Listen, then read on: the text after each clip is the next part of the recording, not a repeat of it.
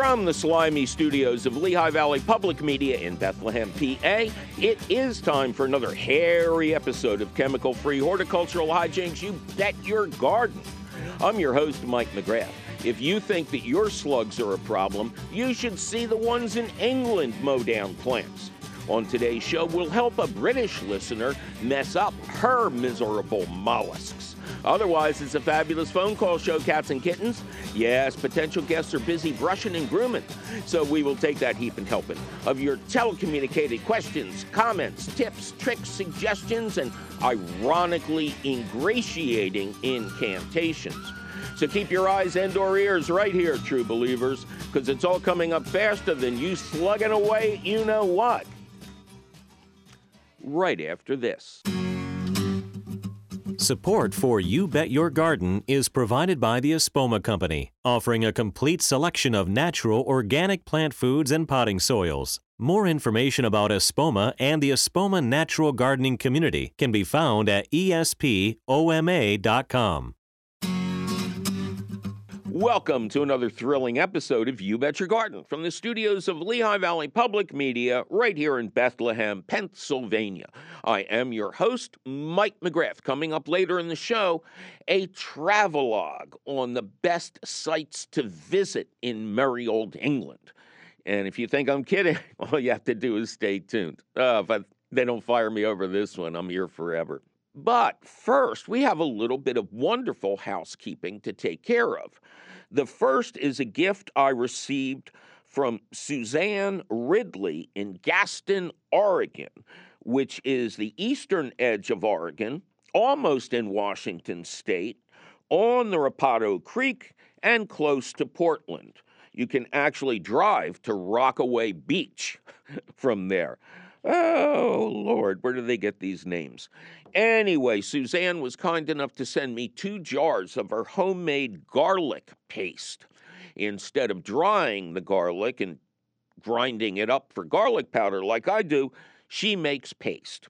I have not opened either of the two jars, and they were safeguarded by a private security guard hired to make sure nobody approached the fridge until I came in to pick them up. So thank you, Suze. You are wonderful. And then we move on to Ruth in Australia. Now, we've been trying to set up a phone call with Ruth for a couple of weeks now, and we thought we had the timing down, but it's hideous on her side uh, to be with us during the time we're taping. She had to get up at four o'clock in the morning, and her alarm clock didn't work, or she slept through it, or the dog ate her homework. But anyway, it didn't happen, which was fine for us. We we had plenty of uh, calls for the show, but she felt so bad that two days later, our new production person, my new producer, uh, Teresa, got a, a, package. She got a beautiful floral arrangement and a very nice card saying how sorry she was that she hadn't been able to make it on the show. This was not a gift to me, this was to terrific Teresa. And, uh, you know, keep those cards and letters and gifts of garlic coming, cats and kittens. All right. So, who, uh, we, we, we should take a phone call at 888 492 9444. Marilyn, welcome to You Bet Your Garden. Well, hello. How are you today? I am just ducky. Thanks for asking, Marilyn. How are you? Great, thank you. I do have a question. I have two questions, actually. The first one is Have you noticed that there is an absence of butterflies this year? Um, no, I have not. Now, where are you located? We're in South Jersey, um, south of the Delaware Memorial Bridge. Okay, sure. We have had we have had a total of five butterflies. That's it. We've had two big yellow, two black, and one smaller orange and black one. That's it. Oh, okay. Well, I've seen a lot of swallowtails, both yellow and black, and an enormous number of other uh, butterflies. But um, I'll, I'll, ask you a couple of uh, questions. Uh, do you have bird feeders out? Yes, we do. Yeah, there you go. If you uh, look carefully around uh, the feeders, you may notice the wings. uh, birds eat butterflies, but they don't eat the wings. So you can have a birding garden or you can have a butterfly garden, uh, but it is really good not to have both, or at least to say have a bird feeder way out back and in front of your house have plants that attract butterflies like mad. Oh, Yeah. we never had that before. Oh well. Well, you, you, you know, there's so much that goes on that we don't see, that we don't know about. We have to depend on these poor guys who like spend nine months behind a glass panel in Ar- in Antarctica watching some little rat-like creature hibernate. Look, Bert, I think he moved. I think he moved. You know. So, but thanks to them, we do know a lot more about the natural world.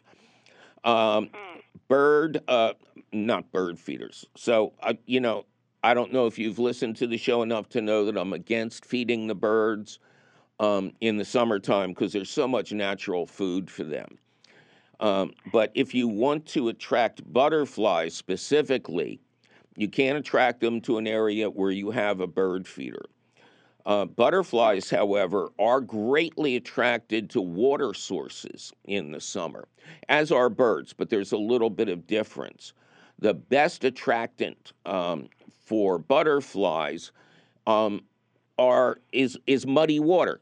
You you know get get down on your hands and knees like you were ten years old again and make mud pies, and make sure there's like just a little depression somewhere that you've patted down so it doesn't uh, leach the water right away.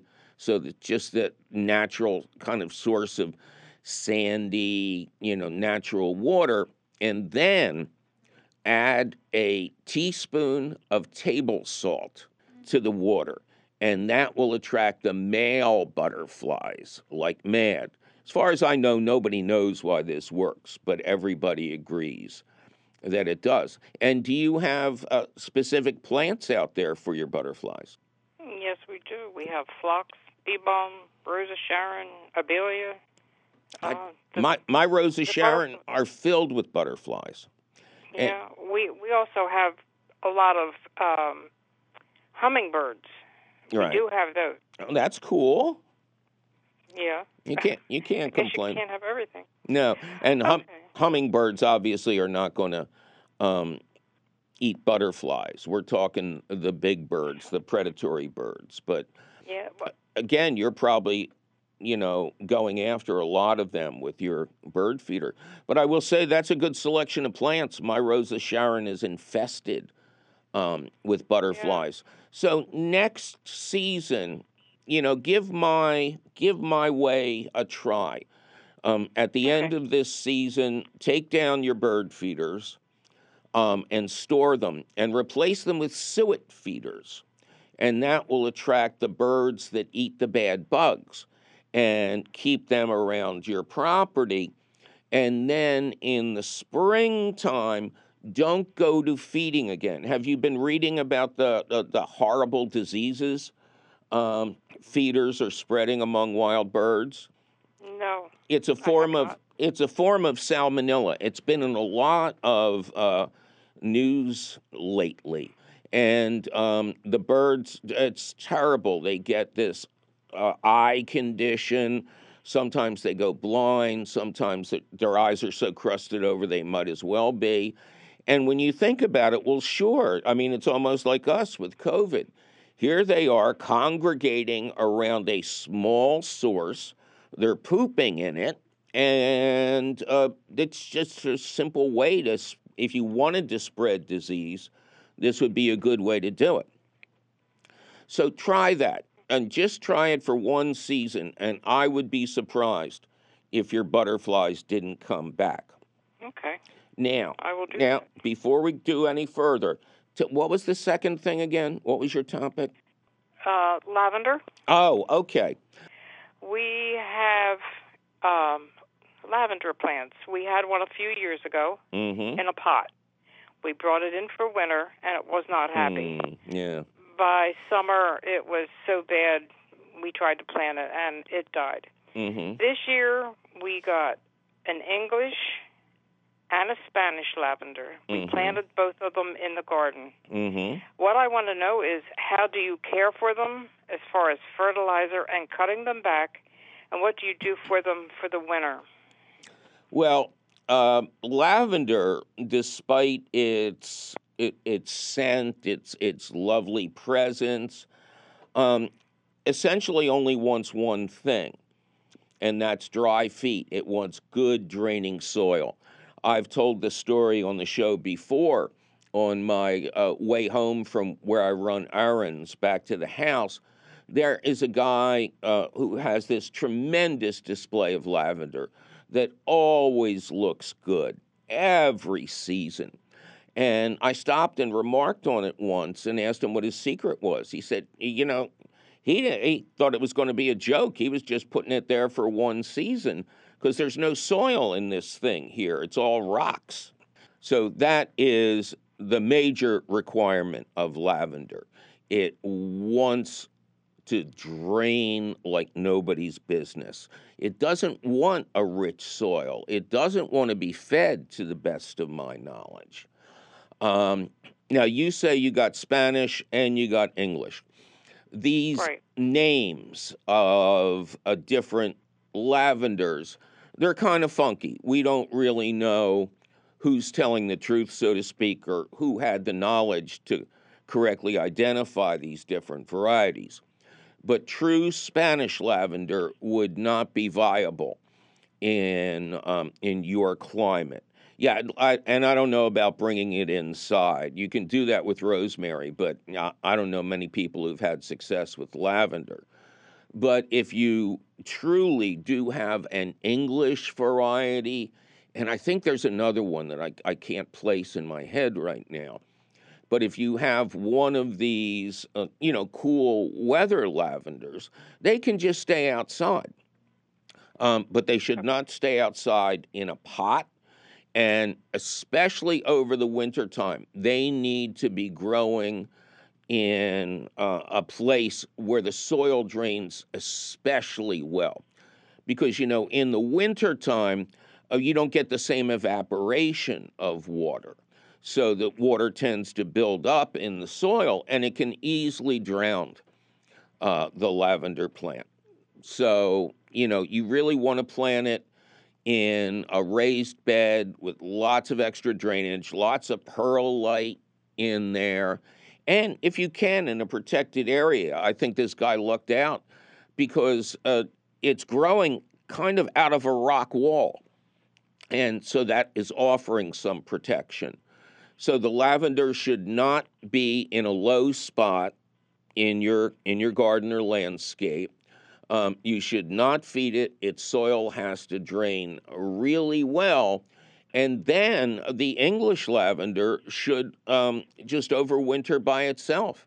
And you know, you can once you see new growth coming up in the spring, then you can cut the old stuff off. Okay. So I don't have to do anything. Well, um, no, I mean, I mean, if we have a really mild winter, the Spanish might even survive. But how is the drainage on this soil?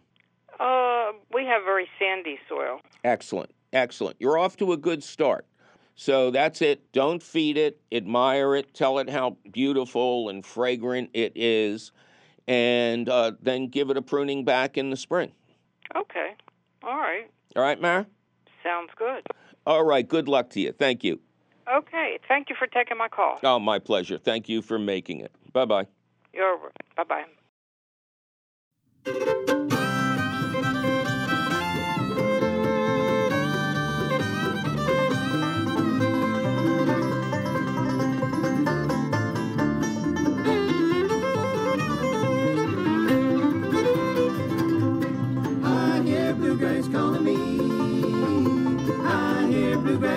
Me.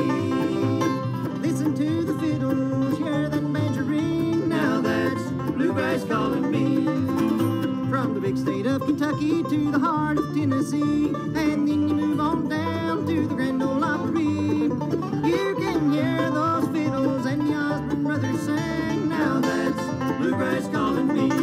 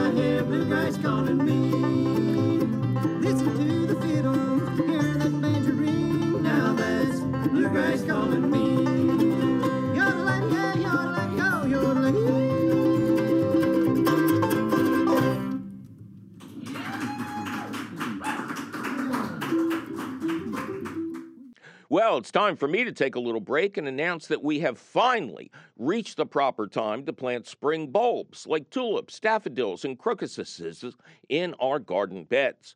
But don't go looking for that little lost trowel just yet, because we'll be right back with slug solutions and more of your fabulous phone calls.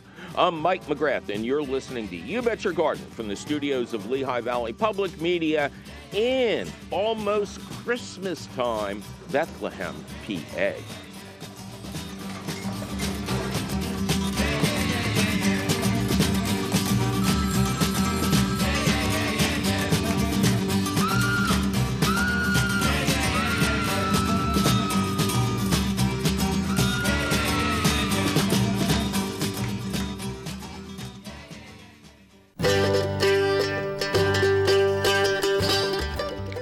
Welcome back to another thrilling episode of You Bet Your Garden from the studios of Lehigh Valley Public Media in Bethlehem, PA. I am your host, Mike McGrath.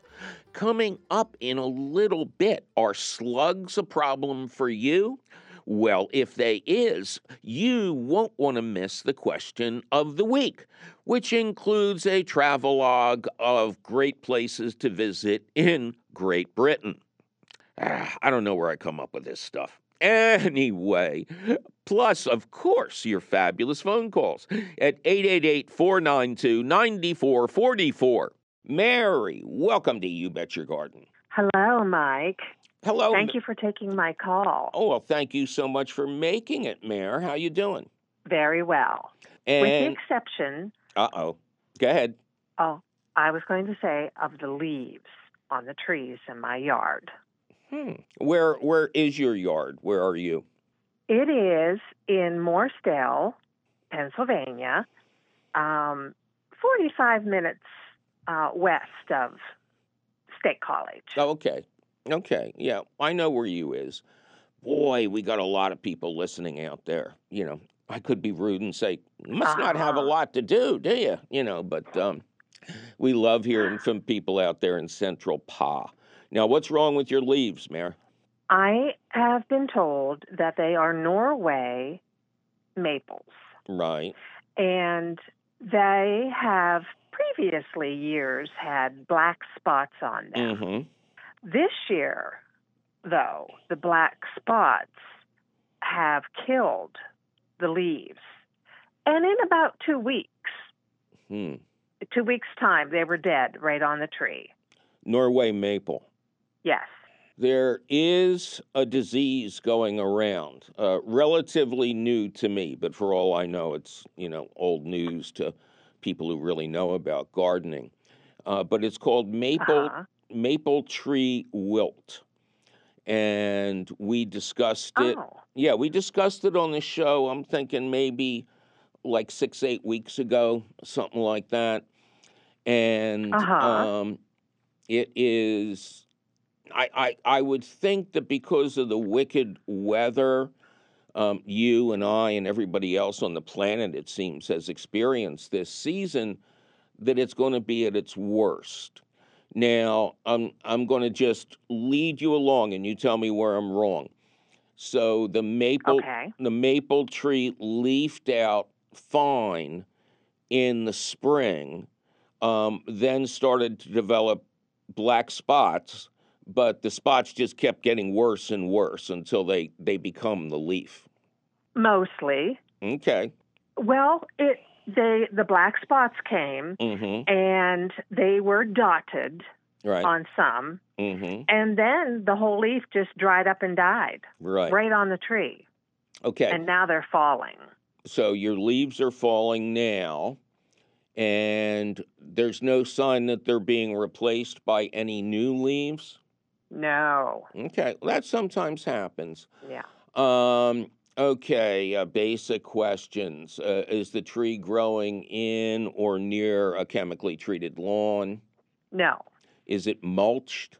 no. It really, and I do have poor soil, quite honestly, but um, it is, you know, uh, just a wooded area that, um, you know, my leaves mean everything to Sure. me.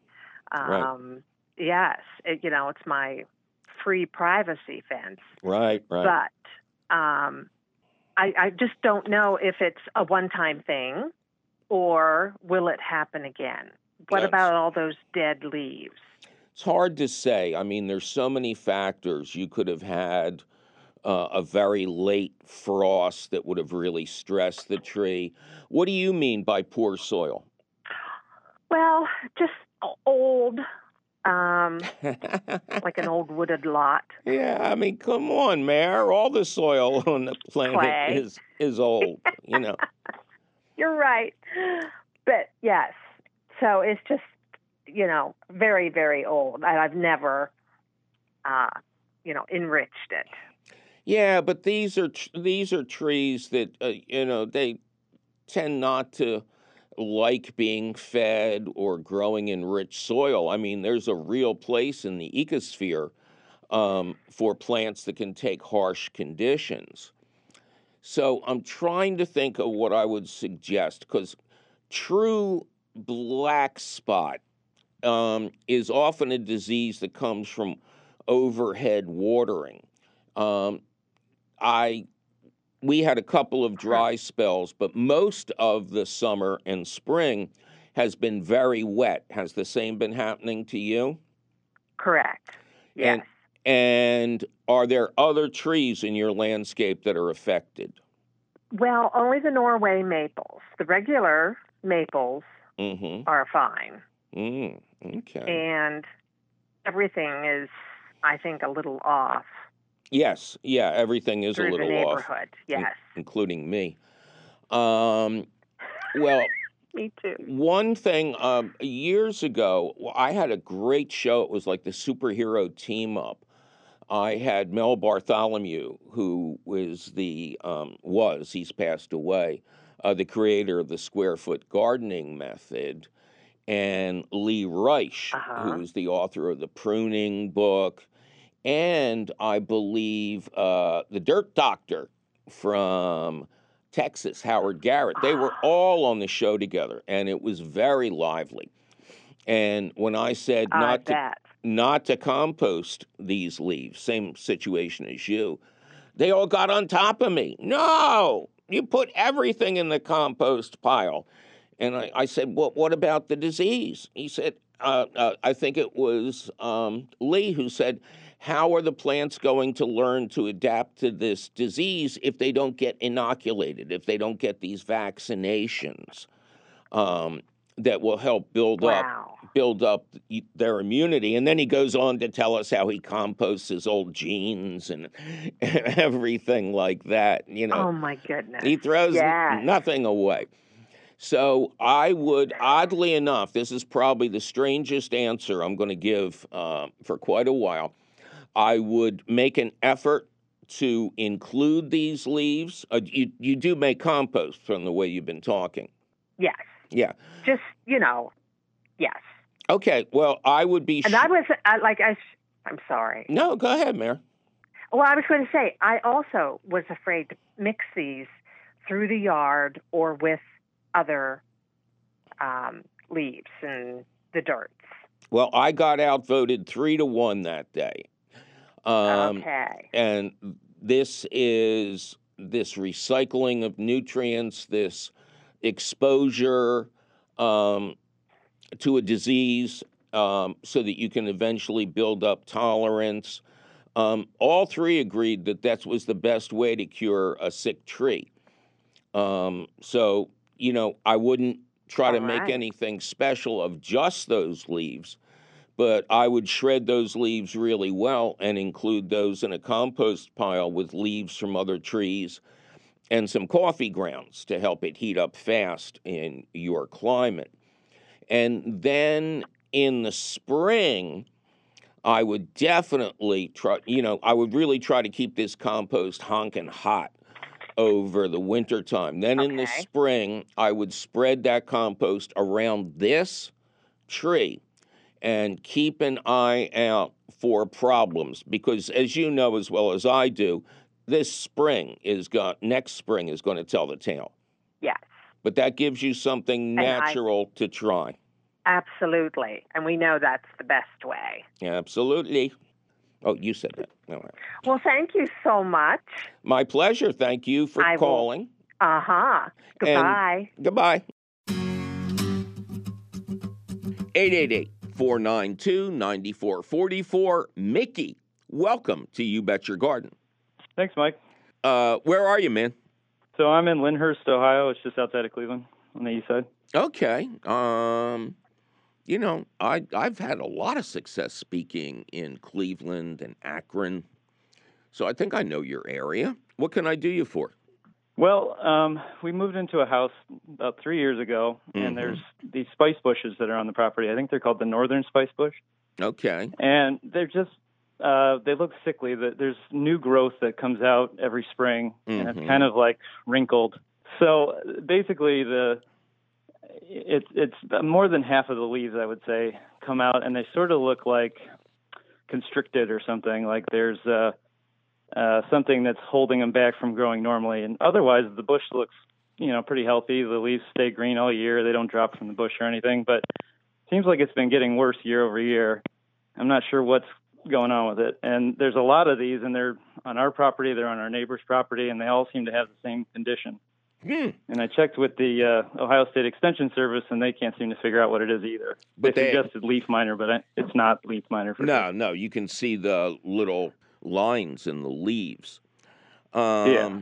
sort of growing out of the grass. Mhm. Um, when we first came in, there was a lot of leaf litter and things on the ground, and we've tried to kind of push that underneath them, but we don't really mulch them with anything, And, and we don't feed them with anything. okay, what about the lawn?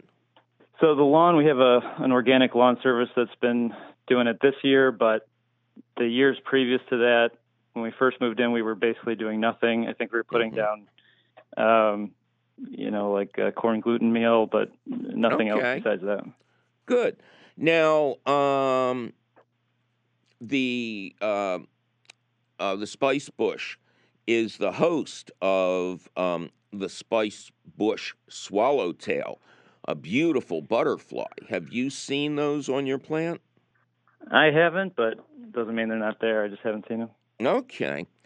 Um, now, describe. You say the leaves look good. What? Uh, what? What was wrong again?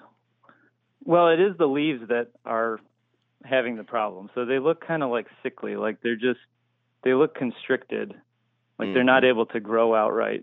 Um, I thought of it as like at first when I first saw it, I thought maybe there's something that's kind of like a pest or something that's eating the leaves as they're developing, Mhm. and they're just not able to develop properly. But Well, I don't think it's that because no, I've been looking at it really closely, and I don't see any pests that are visible. So Huh. yeah, it's weird. Um, so, what percentage of the leaves? Because you say over winter they're nice and green. Well, you know, over winter they drop. I mean, it's deciduous, but it's like um, they stay green all year long, you know, all summer long. They're still green now. So from afar, the trees or the bushes look great. How it's about like when you get up close to them that you can see. how about the flowering?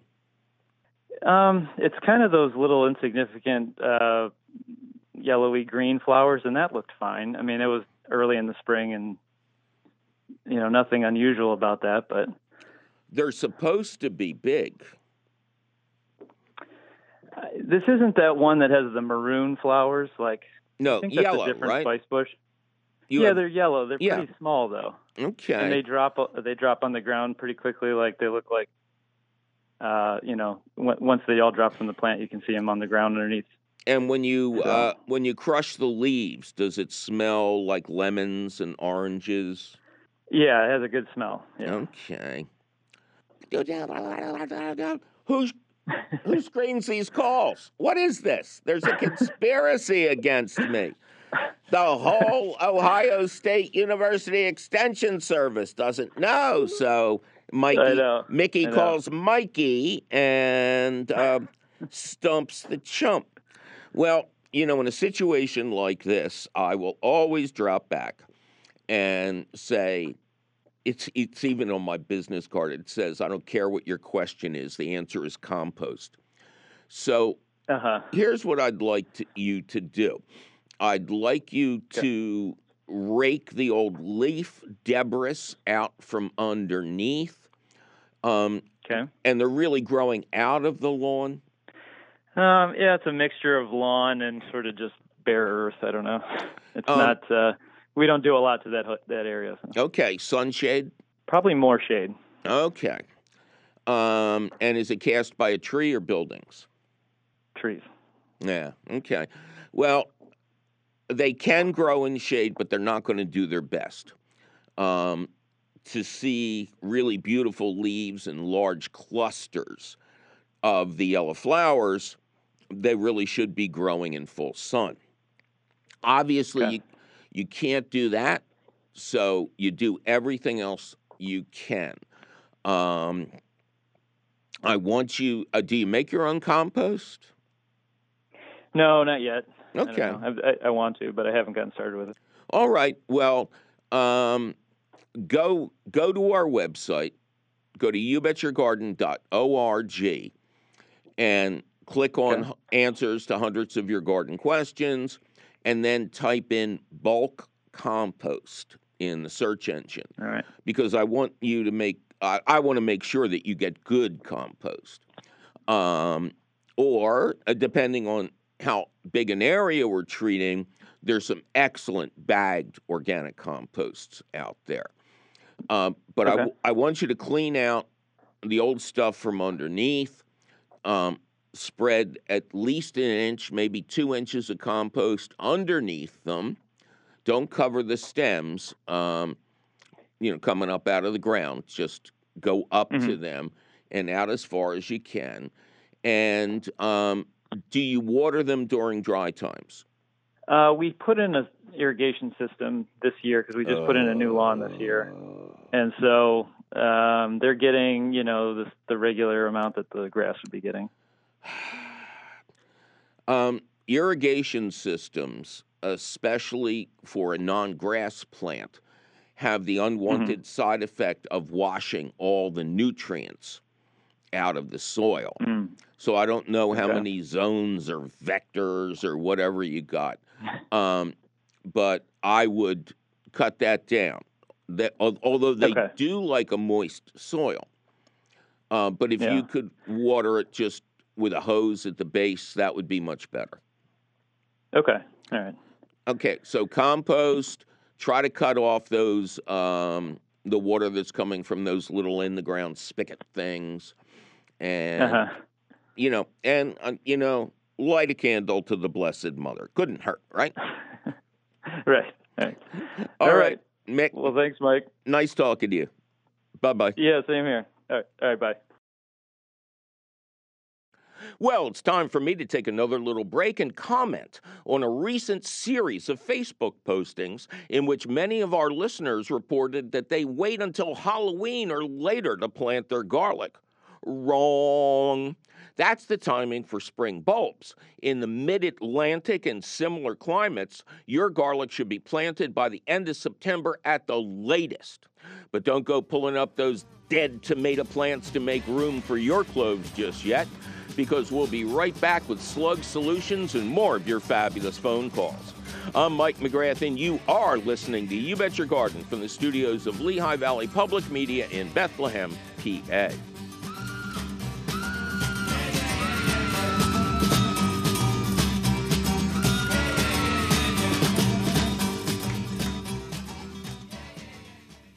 Support for You Bet Your Garden is provided by the Espoma Company, offering a complete selection of natural organic plant foods and potting soils. More information about Espoma and the Espoma Natural Gardening Community can be found at espoma.com.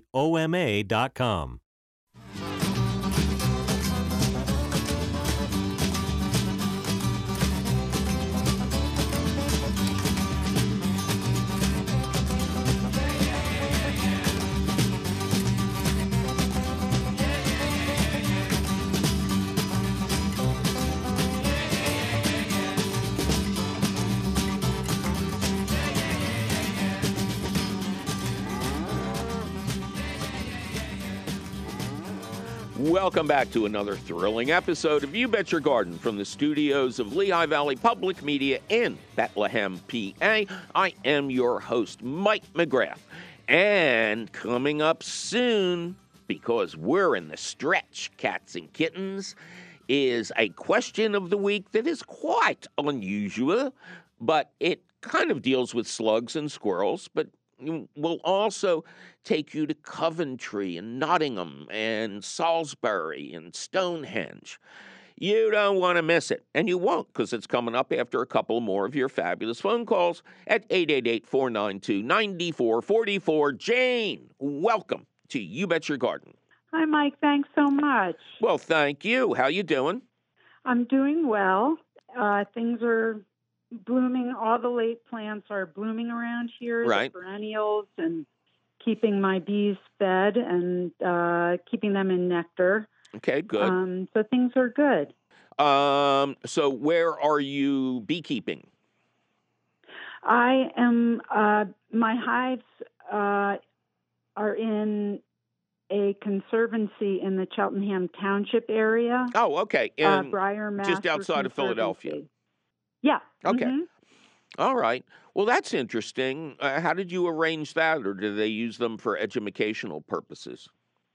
Well, um, when I live in a condominium community that is go. right behind the conservancy. Okay. I had given up beekeeping when we moved here Mhm. and was very sad about it. So I wrote a proposal to our board and um, asked about setting up an apiary, and they were they very enthusiastically said yes. Really? And so I have a place in the conservancy where I keep uh, three hives. Okay. All right. Well, what can we help you with? Well, my late summer, early fall honey um, is the right color, uh, right viscosity, but it has a very tangy um, uh, quality. That's from what the bees are Um, feeding on. Yes. Well, okay. That's that was my question. It, I had a few hypotheses and ruled them out, and that oh, was definitely uh, because that's why uh, certain beekeepers will label their honey, um, you know, from a specific blooming crop.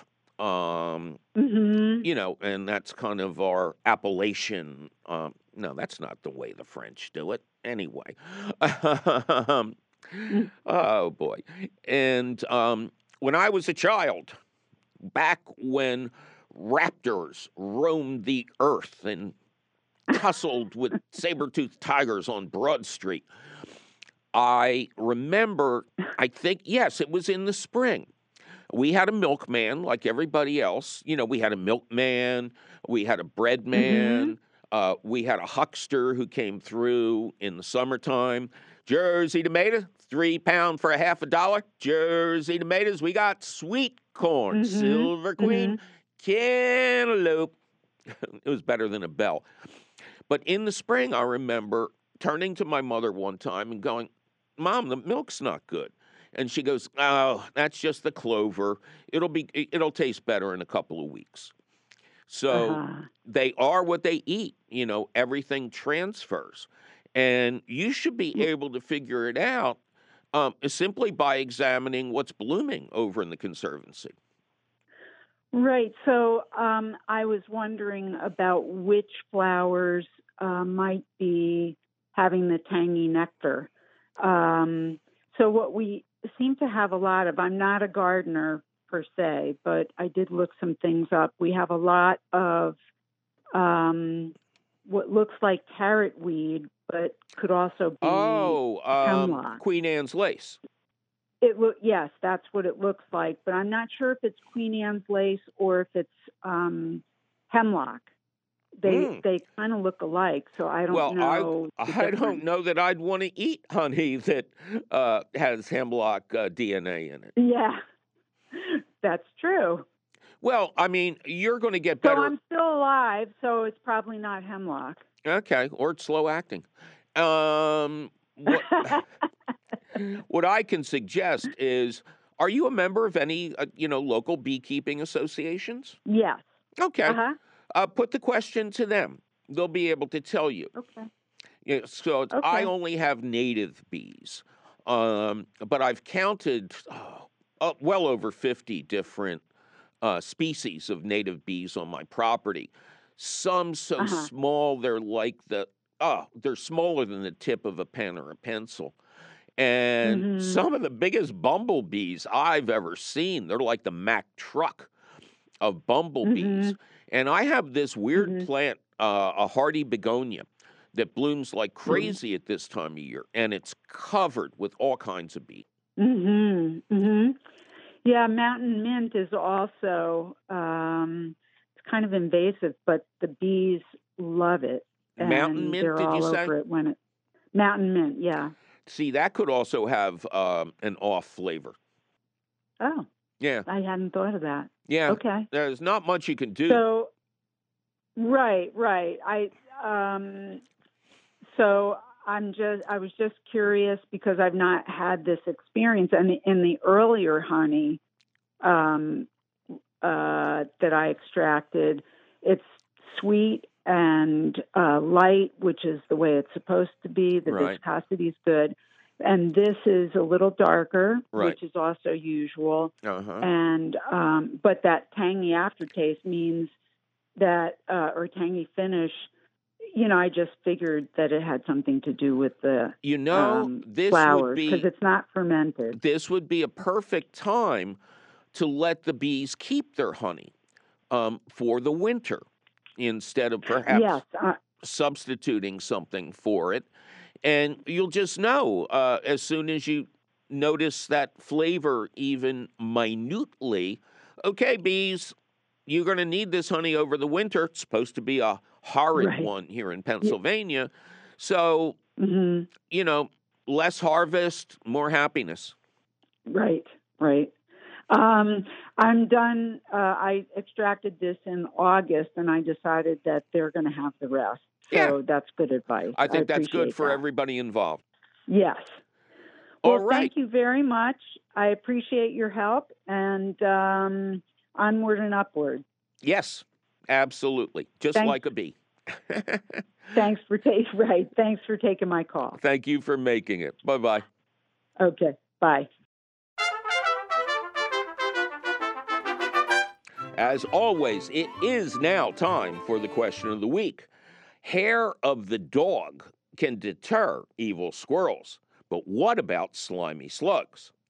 Maxine, who prefers to be called Max in Cornwall, England, writes Would pet hair work as well as human hair to destroy slugs? Ha!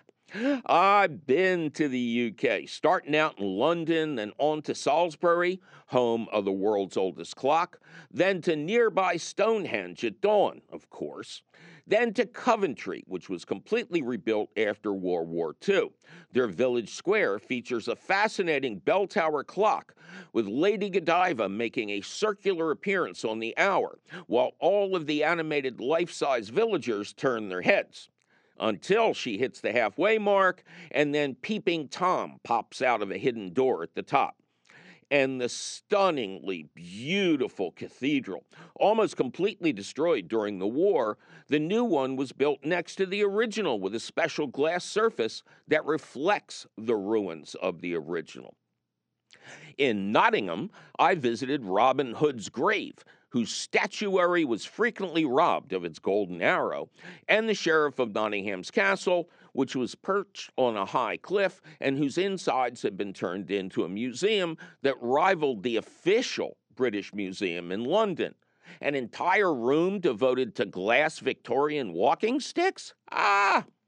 As I left, I noticed that there was an opening in the base of the cliff with a little wooden sign that said, Ye Old Jerusalem Inn, established.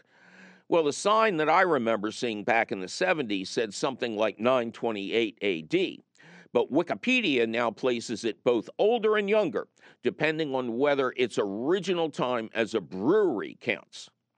So I walk into this cleft in the cliff and was met by immediate darkness. Giant spiders, I thought to myself, laboriously made the sign outside and are lurking a few feet ahead. But after my eyes adjusted, I thought I could see a dim light ahead. Then, as I walked through the terrifying corridor with walls of chalk so soft you could grab a handful, I entered a beautiful polished wooden brass pub. What can I get you, Governor? Is there a working man's pub in the back? I asked. Well said, sir. Just walk this way till you get to the slate floor. Always go to the back of a pub where the prices are lower and the gaiety higher. McGrath! What? Huh? I haven't answered the question yet. Give me a minute. Okay, silence means yes. So I go to the back, and there's a guy sitting at the far end of the bar. The landlord comes in, and I say, I'll have a pint of the local. I had been in the UK for several months at this point and knew how to order. As the landlord pulls my pint, the guy at the other end of the bar says, Of all the gin joints in all the world, I have to run into Mike McGrath. It was Steve O'Rourke, road manager for Pink Floyd, a band I had stumbled into interviewing right around 1970. What? What? Come on, I can't talk about whales. All right, all right. Now, the original idea of using dog hair in the garden was to repel evil squirrels. It came from bulb growers in Holland, where I visited back in the early 90s. No creature bothers daffodils, whose bulbs are toxic to ingest. But tulip bulbs are delicious and nutritious. In fact, we lost many rare varieties when Netherlanders were forced to delve into stored bulbs to eat when they were isolated and occupied during World War II. Now, evil squirrels love digging up and devouring our tulip bulbs. But the Dutch observed that dogs hate evil squirrels and evil squirrels hate dogs. So they collected dog hair from groomers and used it to literally mulch freshly planted tulip beds in the fall. These beds were untouched, while nearby no dog hair beds were severely molested. Now, anybody can find dog hair. If you don't have a personal pooch, ask a friend with a preferably long haired dog for their brushings, or ask a local groomer to save you a bag or seven. Eh, but we are supposed to be talking about slug control.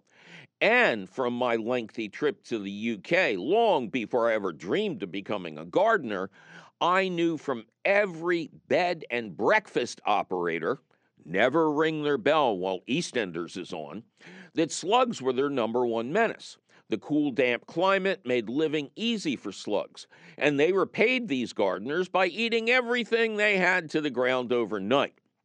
The quote, slug baits available at the time were impossibly toxic, and there wasn't enough beer in all of merry old England to drown all the slugs, which is saying quite a bit mulching with human hair began as a garden tip to slowly feed the soil as the nitrogen rich hair decomposed.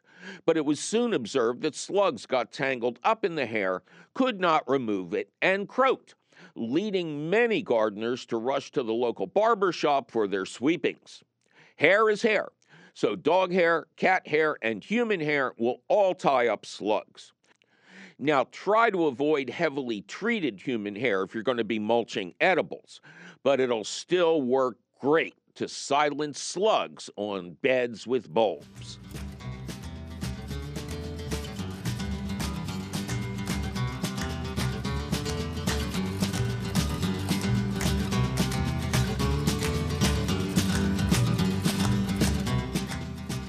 Well, that sure was some good information and a rather lengthy traveler's guide to Great Britain now, wasn't it?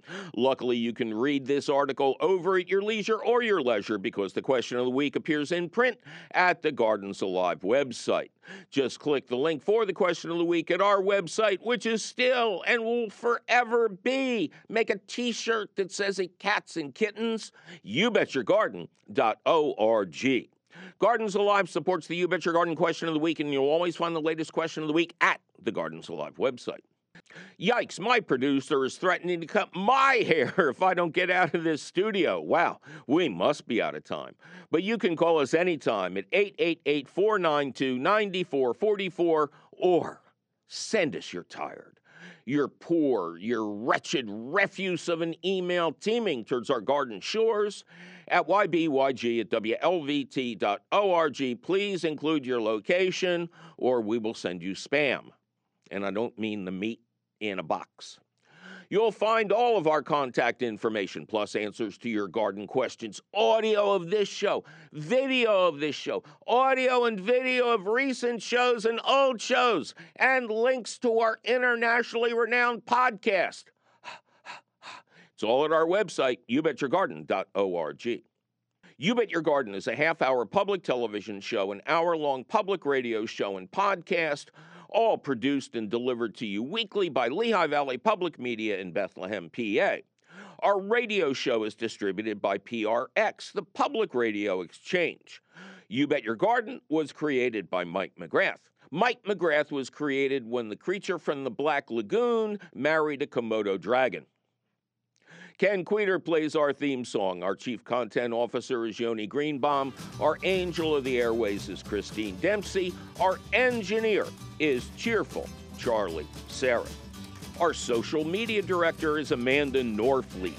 Check out her fine work and read all about the garlic planting time dust up at the You Bet Your Garden Facebook page.